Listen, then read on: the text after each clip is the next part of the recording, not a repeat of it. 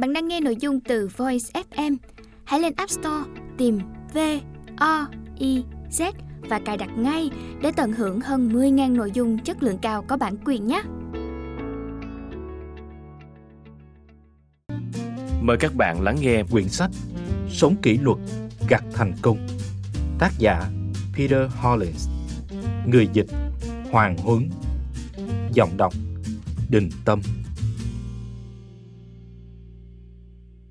Lời giới thiệu Hồi còn nhỏ, tôi bị người ta chọc ghẹo về trọng lượng của mình. Nghe có vẻ như một câu chuyện bình thường, song trường hợp của tôi lại có chút khác biệt, bởi vì tôi thường là đề tài trêu chọc vì ốm nhòm như cây tăm. Một lần nọ, chúng tôi gặp một cơn bão lớn. Tôi bị gió mạnh nhất bổng theo đúng nghĩa đen. Thằng ốm nhom, lông chim, người que, skeletor, bộ xương khô, thằng dơ xương. Chú thích Skeletor là nhân vật hư cấu và phản diện trong Master of the Universe của hãng Mattel. Hắn ta có tạo hình như một người lực lưỡng màu xanh dương, với nón trùm đầu màu tím, phủ lên chiếc đầu lâu xương sẩu màu vàng. Hết chú thích. Đó chỉ là một vài trong vô số biệt danh dành cho tôi. Và thật may mắn, không có cái nào tồn tại quá vài ngày. Tôi đã nghĩ khi mình lên đại học, việc chọc ghẹo sẽ dừng lại, bởi vì chúng tôi không còn là con nít nữa. Lúc đó, chúng tôi là những người lớn thực sự có cuộc sống riêng và làm chủ cuộc đời của chính mình. Giờ đây nhìn lại, có một chút sai lầm trong suy nghĩ đó, nhưng hầu như vẫn thích hợp để kể ra ở đây. Việc bạn bè chọc ghẹo dạo ấy chỉ nhiều hơn mà thôi. Trước đó, tôi đã đánh giá thấp dữ dội lòng tự trọng của một chàng trai độ tuổi 18-22. Thế là, tôi đã trải qua năm thứ nhất ở trường đại học và nghe được nhiều biệt danh mà tôi chưa từng nghe hồi nhỏ. Kể từ đó, chúng thực ra chẳng thay đổi gì nhiều. Năm thứ hai đại học, khi chuyển vào ký túc xá, tôi thật may mắn vì tình cờ được ở chung phòng với một cựu cầu thủ bóng đá. Cậu bạn chung phòng Mike ấy sau này đã trở thành một huấn luyện viên cá nhân khá thành công. Và điều này phù hợp với câu chuyện tôi đang kể, bởi vì tôi tin rằng lúc đó tôi là con chuột thử nghiệm đầu tiên của anh ấy. Tôi nói với Mike rằng tôi muốn tăng cân để không bị chọc ghẹo nữa. Và anh đặt mục tiêu biến ước mơ của tôi thành sự thật ngay trong năm đó. Chúng tôi phát hiện ra rằng đơn giản là tôi đã không ăn đủ, thậm chí khi tôi tưởng mình đã ngốn gấp ba lần trong một ngày.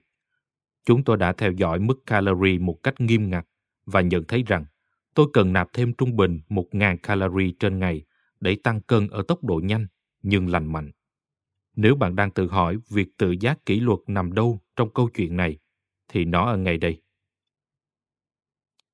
Không như nhiều người đang chật vật với cân nặng của họ, tôi phải áp đặt biện pháp kỷ luật cho mình để ăn theo chương trình gấp 5 lần trên một ngày.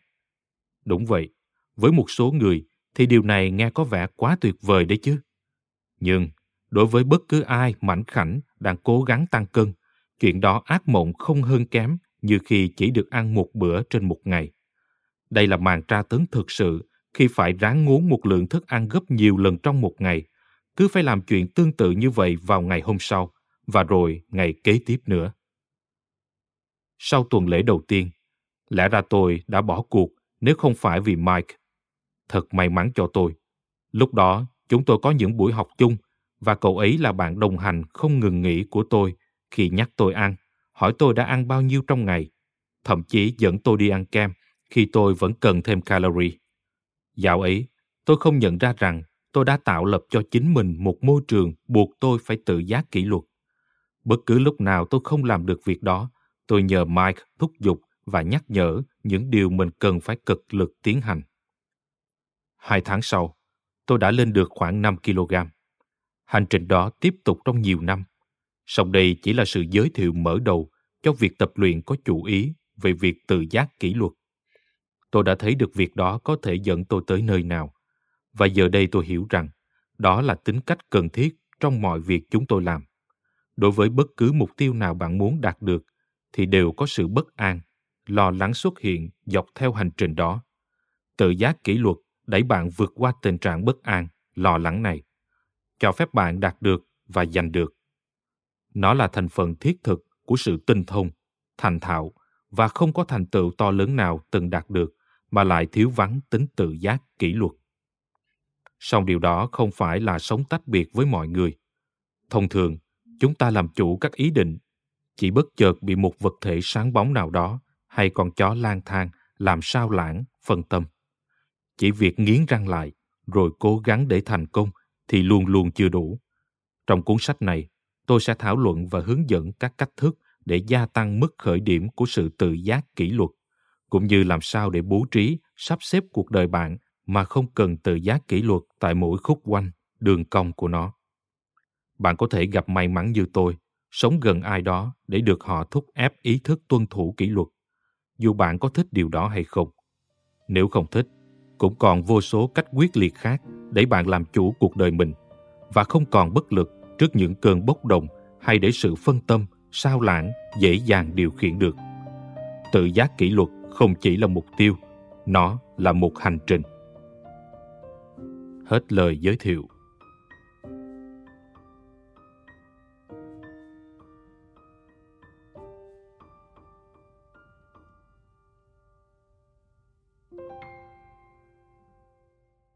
Bạn đang nghe sách nói tại Voice.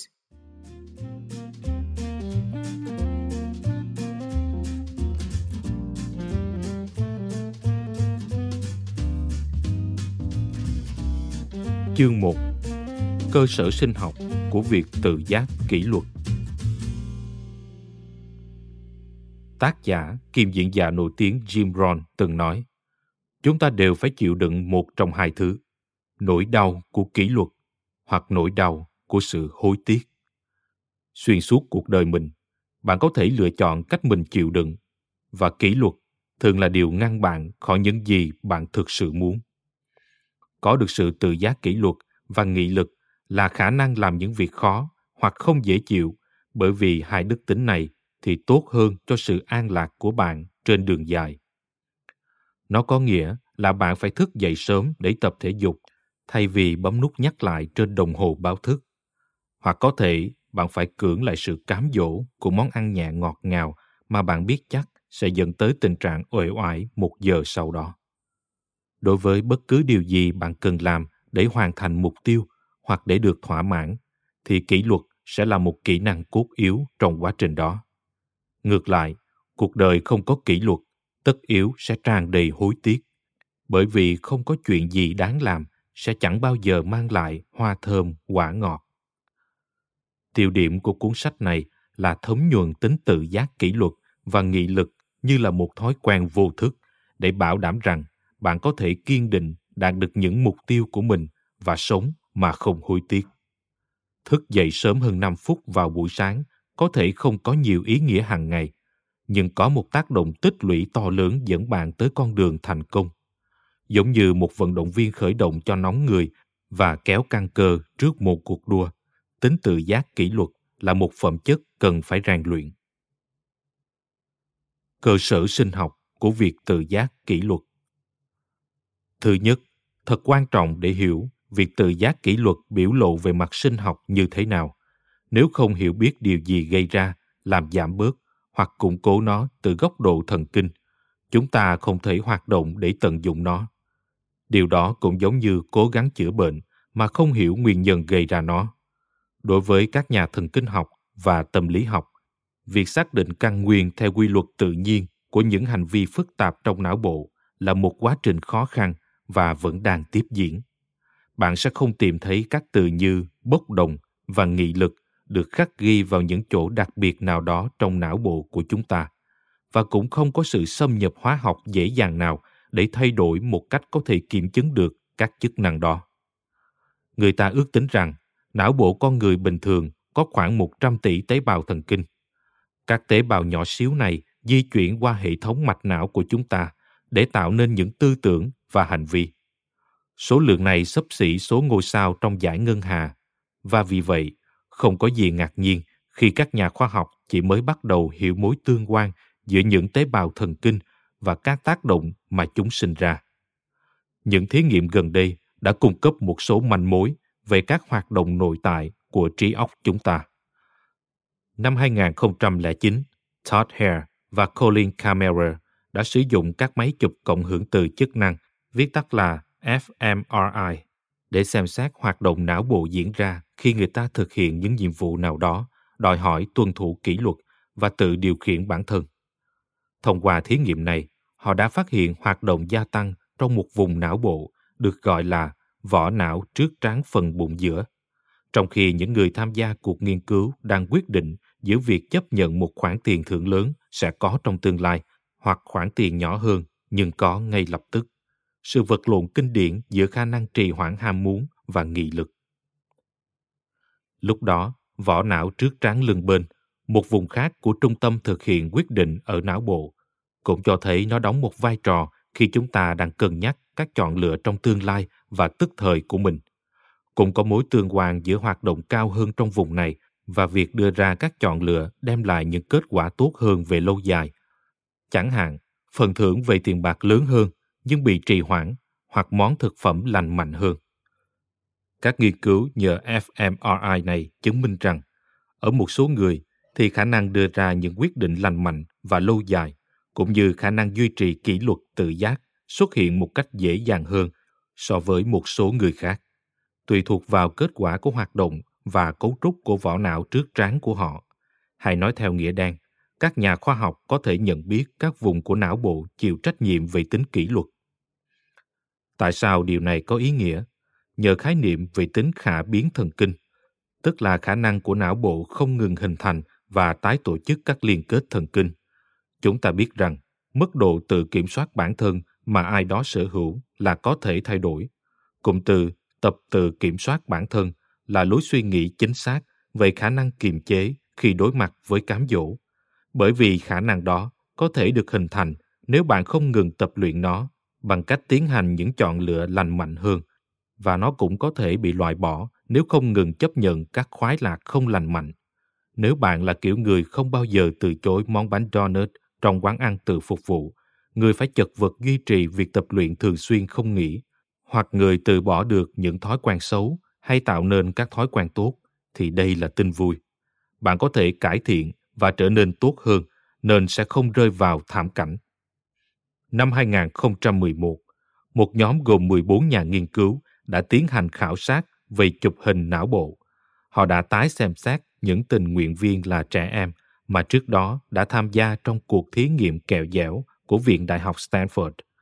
Đây là một nghiên cứu nổi tiếng về khả năng trì hoãn ham muốn đã được tiến hành khoảng 4 thập niên trước và sau đó được khảo sát chi tiết hơn. Các nhà nghiên cứu nhận thấy rằng ở những người từng tham gia cuộc nghiên cứu ban đầu của Viện Đại học Stanford và lúc đó đã trì hoãn được ham muốn thì khi họ bước vào tuổi trung niên, trong lúc đang cố gắng tự kiểm soát mình tránh các cám dỗ của những chọn lựa không lành mạnh, vỏ não trước trán của họ hoạt động tích cực hơn. Vùng vân bụng của họ, một khu vực ở não bộ có liên quan tới thói quen nghiện ngập, cũng có những khác biệt quan trọng. Và trong đời sống, họ đều thành công hơn những người khác bằng hầu hết các phương tiện thông thường. Những sự khác biệt sinh học có lẽ đã bắt đầu một cách khiêm tốn, nhưng trở nên có ý nghĩa hơn trong những năm sau đó. Dựa vào sự hiểu biết còn hạn hẹp của chúng ta về não bộ con người, thì không thể nói việc tự giác kỷ luật bắt nguồn bao nhiêu từ khuynh hướng di truyền và nó được định đoạt bao nhiêu bởi môi trường cũng như giáo dục. Tuy nhiên, điều mà chúng ta có thể nói một cách tự tin là ở bất cứ nơi nào bạn bắt đầu, bạn đều có thể thay đổi và cải thiện việc tự giác kỷ luật của mình. Chạy bộ sẽ buộc đôi chân phải luyện tập. Do đó, đặt mục tiêu vào đôi chân, nhưng tình trạng sức khỏe chung sẽ được cải thiện. Cũng tương tự như vậy với những khu vực não bộ được nhận diện trong các cuộc nghiên cứu khác nhau. Ở tuổi trưởng thành, nếu chật vật với việc tự chủ và tính kỷ luật thì bạn chớ vội nản lòng. Dĩ nhiên, lẽ ra học những kỹ năng đó khi còn nhỏ thì dễ dàng hơn. Cũng giống như việc học ngoại ngữ được chứng minh là dễ hơn đối với người nhỏ tuổi. Tuy nhiên, giờ đây vẫn có cách để hiện thực hóa điều đó. Có thể không ngừng luyện tập sự tự giác kỷ luật và nghị lực để đạt được dần dần theo thời gian. Những cải thiện có thể kiểm chứng được.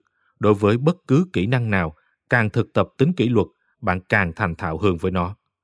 Và đối với việc nuông chiều làm hư những đứa trẻ Các nghiên cứu cũng cung cấp chứng cớ khá mạnh mẽ. Khi luôn luôn có được những gì mình muốn lúc còn nhỏ, thì có nghĩa rằng các cơ cấu não bộ làm cơ sở cho tính kỷ luật bị bỏ qua và không được sử dụng đúng mức, dẫn tới khi trưởng thành, họ sẽ không quen kiểm soát những sự thôi thúc và suy nghĩ về các hậu quả lâu dài. Bạn có thể hình dung việc này có thể xảy ra ra sao trong cuộc sống hàng ngày. Các chức năng tập trung và điều hành Tập trung là một trong những cột trụ chính của tính tự giác kỷ luật. Một người thiếu khả năng tập trung thì hầu như chắc chắn cũng thiếu tính kỷ luật. Sự tập trung phụ thuộc vào điều mà các khoa học gia về thần kinh học gọi là các chức năng điều hành.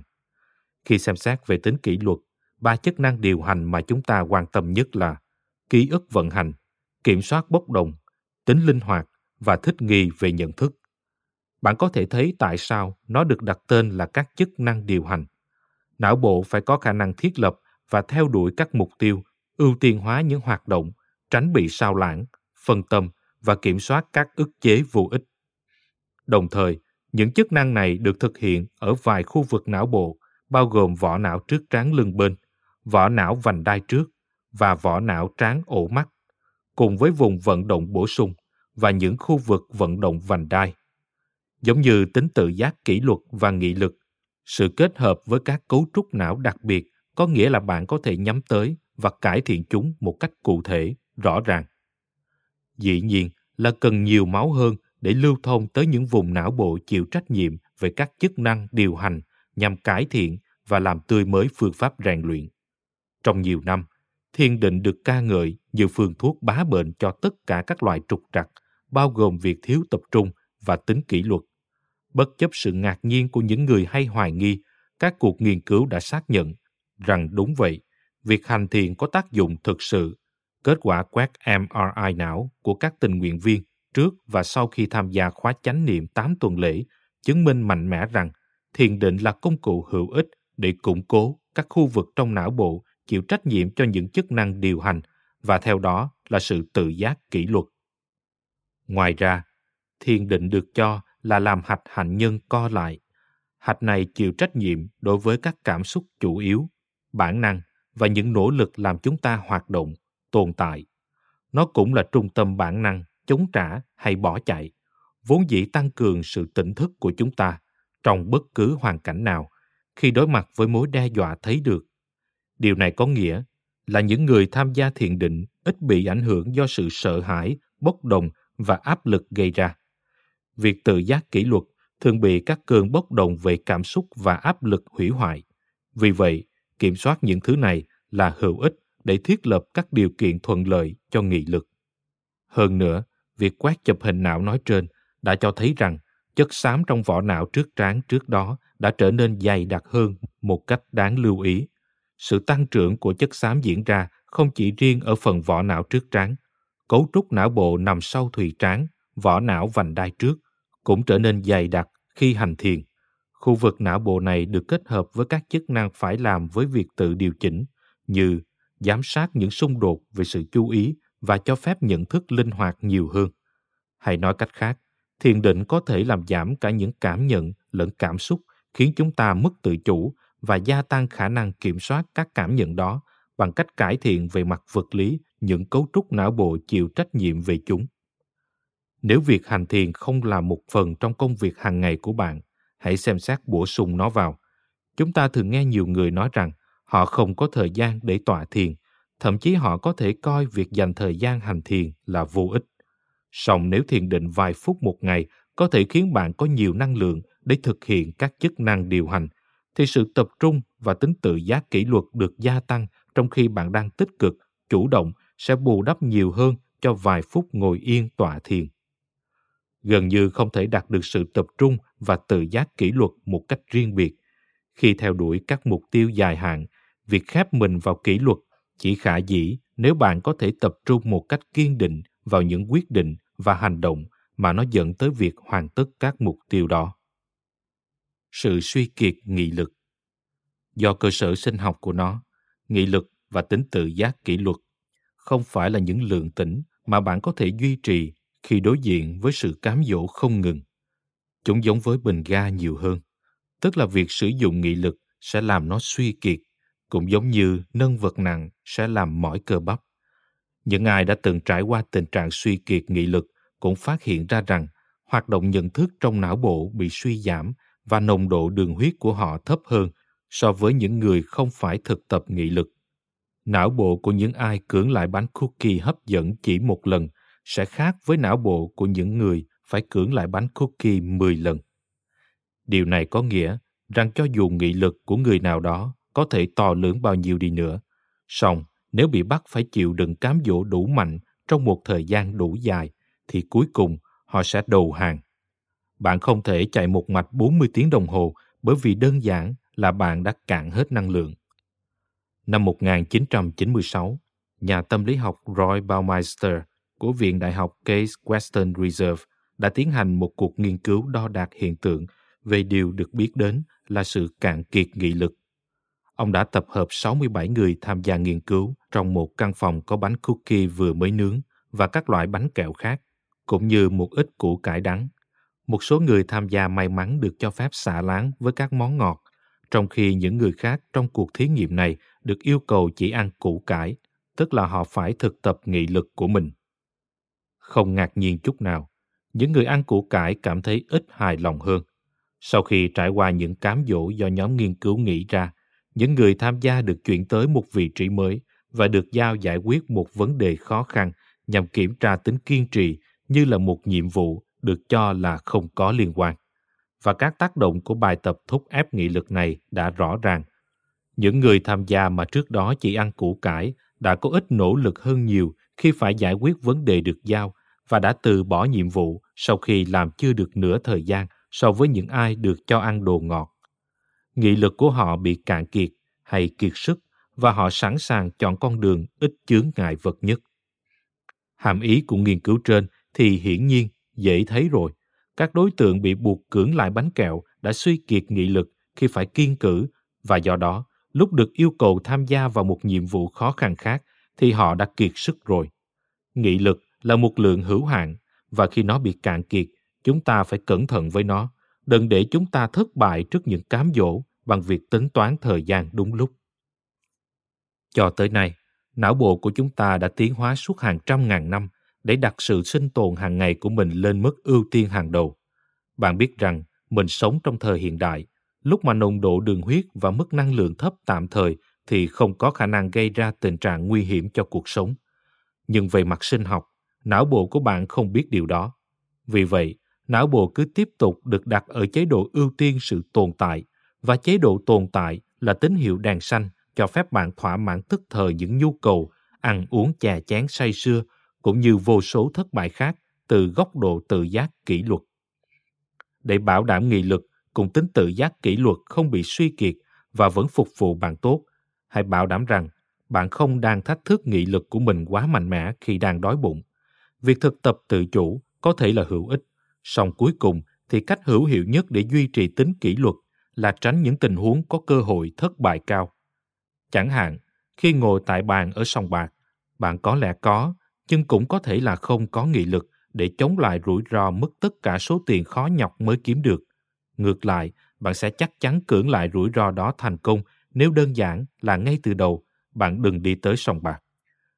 Khi xem xét về nghị lực, một yếu tố sinh học hữu quan khác là sự căng thẳng. Bất cứ lúc nào chịu nhiều áp lực, chúng ta sẽ bị rơi vào tình trạng chống trả hay bỏ chạy đầy hoang mang và có nhiều khả năng chúng ta sẽ hành động theo bản năng và bất hợp lý. Căng thẳng, áp lực làm chệch hướng năng lượng khỏi vỏ não trước trán và khiến chúng ta tập trung nhiều hơn vào những kết quả ngắn hạn, mà điều đó khiến chúng ta đưa ra các quyết định đáng tiếc. Có nhiều cơ hội cho bạn để bảo tồn nghị lực hàng ngày, nên bạn có thể ngăn nó khỏi bị rơi vào tình trạng cạn kiệt một cách nguy hiểm. Song nói tóm lại, tất cả cơ hội đó là giảm mức độ nghị lực bạn phải sử dụng bằng cách khôn ngoan với những quyết định phải đưa ra và khôn khéo trước các cám dỗ bạn phải cưỡng lại. Chẳng hạn, giả sử bạn gặp vấn đề phổ biến tới mức không ngờ đó là tính hảo ngọt. Đây là một trong những thứ ghiền dễ dàng lộ ra nhất bởi vì đường thì tiềm ẩn trong hầu như tất cả các món thực phẩm được chế biến. Não thằng lằn thời tiền sử của chúng ta vẫn nghĩ rằng đường và năng lượng mà nó cung cấp là tài nguyên khan hiếm mà chúng ta nên tận dụng bất cứ lúc nào nó có sẵn. Chú thích Não thằng lằn Đây là thuật ngữ ám chỉ phần nguyên thủy nhất của não bộ con người. Hết chú thích. Khi hiểu rằng nghị lực không phải là nguồn cung cấp vô hạn, thì liệu bạn có thể hình dung sẽ khó khăn ra sao để cưỡng lại những món ăn nhẹ ngon lành một khi đem chúng về nhà? Ở vài lần đầu tiên khi cám dỗ chợt hiện ra trong tâm trí, bạn có thể có khả năng cưỡng lại, nhưng chẳng bao lâu nữa, hoặc về sau này, thì gần như bạn không tránh được và sẽ đầu hàng trước cám dỗ thôi. Điều này đặc biệt đúng nếu bạn đặt những món ăn nhà ở đó, nơi mà bạn liên tục nhìn thấy chúng. Do đó, thời gian tốt hơn để luyện tập tính tự giác kỷ luật là tại cửa hiệu tạp hóa. Bạn có thể bỏ qua lối đi giữa các gian hàng dẫn tới nơi có đầy những món đồ không có lợi cho sức khỏe, để sau đó không phải hứng chịu thất bại về nghị lực. Thay vì buộc bản thân phải tránh cám dỗ khi đi vào phòng bếp lấy thức ăn nhanh không có lợi cho sức khỏe, thì ngay từ đầu bạn hãy tránh cơn cám dỗ mua món thức ăn nhanh đó. Tức là thay vì phải tập luyện nghị lực tại gia không biết cho tới bao giờ, thì bạn chỉ phải giải quyết nó ở cửa hiệu trong 10 phút mà thôi. Trong lúc đó, bạn có thể tối ưu hóa sự tự giác kỷ luật của mình nhiều hơn bằng cách khôn ngoan với những quyết định phải đưa ra. Cũng trong ví dụ mua đồ tạp hóa nói trên, sẽ có những khác biệt đáng kể giữa việc cố gắng mua những món đồ lành mạnh và tránh lối đi giữa các gian hàng gây cám dỗ nhiều nhất nếu bạn đang đói bụng so với sau khi ăn no. Ở đây, bạn đang quyết định tạo ra các tình thế mà bạn không phải dùng tới sự tự giác kỷ luật vào những lúc dễ bị ngã lòng. Bạn đang thực hiện hành động mặc định, tức là nếu áp dụng tự giác kỷ luật, thì đó là hành động mà bạn lẽ ra đã chọn, dù có thể không thích nó. Đây có thể không phải là một nỗ lực cá nhân đáng kể đối với bạn, nhưng khi xem xét vấn đề kỷ luật tự giác thì chắc chắn ý tưởng cố gắng chọn những chiến trận một cách khôn ngoan có thể áp dụng cho hầu hết tất cả khía cạnh của cuộc sống. Bản thân việc thực thi kỷ luật thì khá đơn giản. Thông thường, bạn sẽ biết sự chọn lựa nào lành mạnh hơn hoặc tốt hơn. Do đó, kỷ luật tự giác rốt cuộc lại chỉ là kiên định với phương án đã chọn, cho dù các phương án khác làm bạn thỏa mãn nhất thời nhiều hơn. Thực ra, điều có thể tạo ra sự khác biệt đối với bạn chính là nhận thức về việc thi hành kỷ luật và mục tiêu là để biến nó trở nên dễ dàng tới mức có thể áp dụng kỷ luật lên chính bạn. Bạn có thể hoàn thành tốt nhất mục tiêu đó bằng cách nhận ra những yếu tố sẽ làm suy kiệt nghị lực của bạn và đặt mình vào các hoàn cảnh thuận lợi nhất có thể. Hãy nhớ rằng, việc thi hành kỷ luật là quyết tâm về mặt sinh học và dù kiên định tuân thủ nó hoặc thường xuyên thất bại, thì điều đó sẽ trở thành tự nhiên trong não bộ giống như bất cứ thói quen khác. Để tập luyện, hãy bắt đầu bằng cách biến nó trở nên dễ dàng hơn đối với chính mình và bạn sẽ có khả năng bắt đầu với thành công nhiều hơn. Càng rèn luyện nhận thức về mặt kỷ luật và có thói quen tập luyện nghị lực thì các chức năng đó sẽ càng trở nên mạnh mẽ hơn. Và đó là con đường để gia tăng tính kỷ luật có thể kiểm chứng được trong cuộc sống thường nhật của bạn. Điểm chính Có thể không ngạc nhiên rằng sự tự giác kỷ luật có cơ sở sinh học của nó. Điều này nghĩa là cũng giống như bất cứ cơ bắp nào của bạn, nó có thể được huấn luyện và cũng bị cạn kiệt, hao mòn. Người ta coi việc hao mòn, cạn kiệt đó là sự suy kiệt nghị lực. Đây là điều tốt, bởi vì nó cho bạn kế hoạch để giải quyết vấn đề tự giác kỷ luật. Bạn có thể gia tăng nó và bạn có thể đặt chính mình vào những tình huống nhằm bảo tồn nó. Điều đó cũng có nghĩa là thông qua các hành vi và thói quen hàng ngày, bạn có thể tác động lên tính tự giác kỷ luật của mình theo những cách tích cực. Hết chương 1. Cơ sở sinh học của việc tự giác kỷ luật.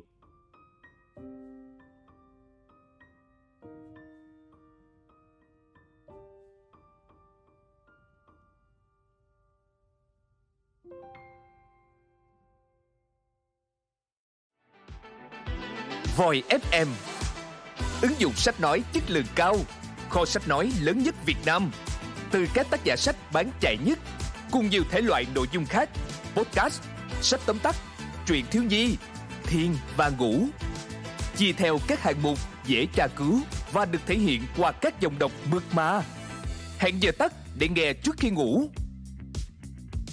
Điều chỉnh tốc độ nghe phù hợp với bản thân. Tải xuống để nghe không cần mạng. Chế độ lái xe, thao tác đơn giản và an toàn. Gần 20.000 người đã sử dụng và hài lòng. Còn bạn thì sao? Tải ứng dụng Voi FM trên App Store hoặc Google Play để được nghe thử miễn phí ngay hôm nay. Voi FM, lắng nghe mọi lúc, bên bạn mọi nơi.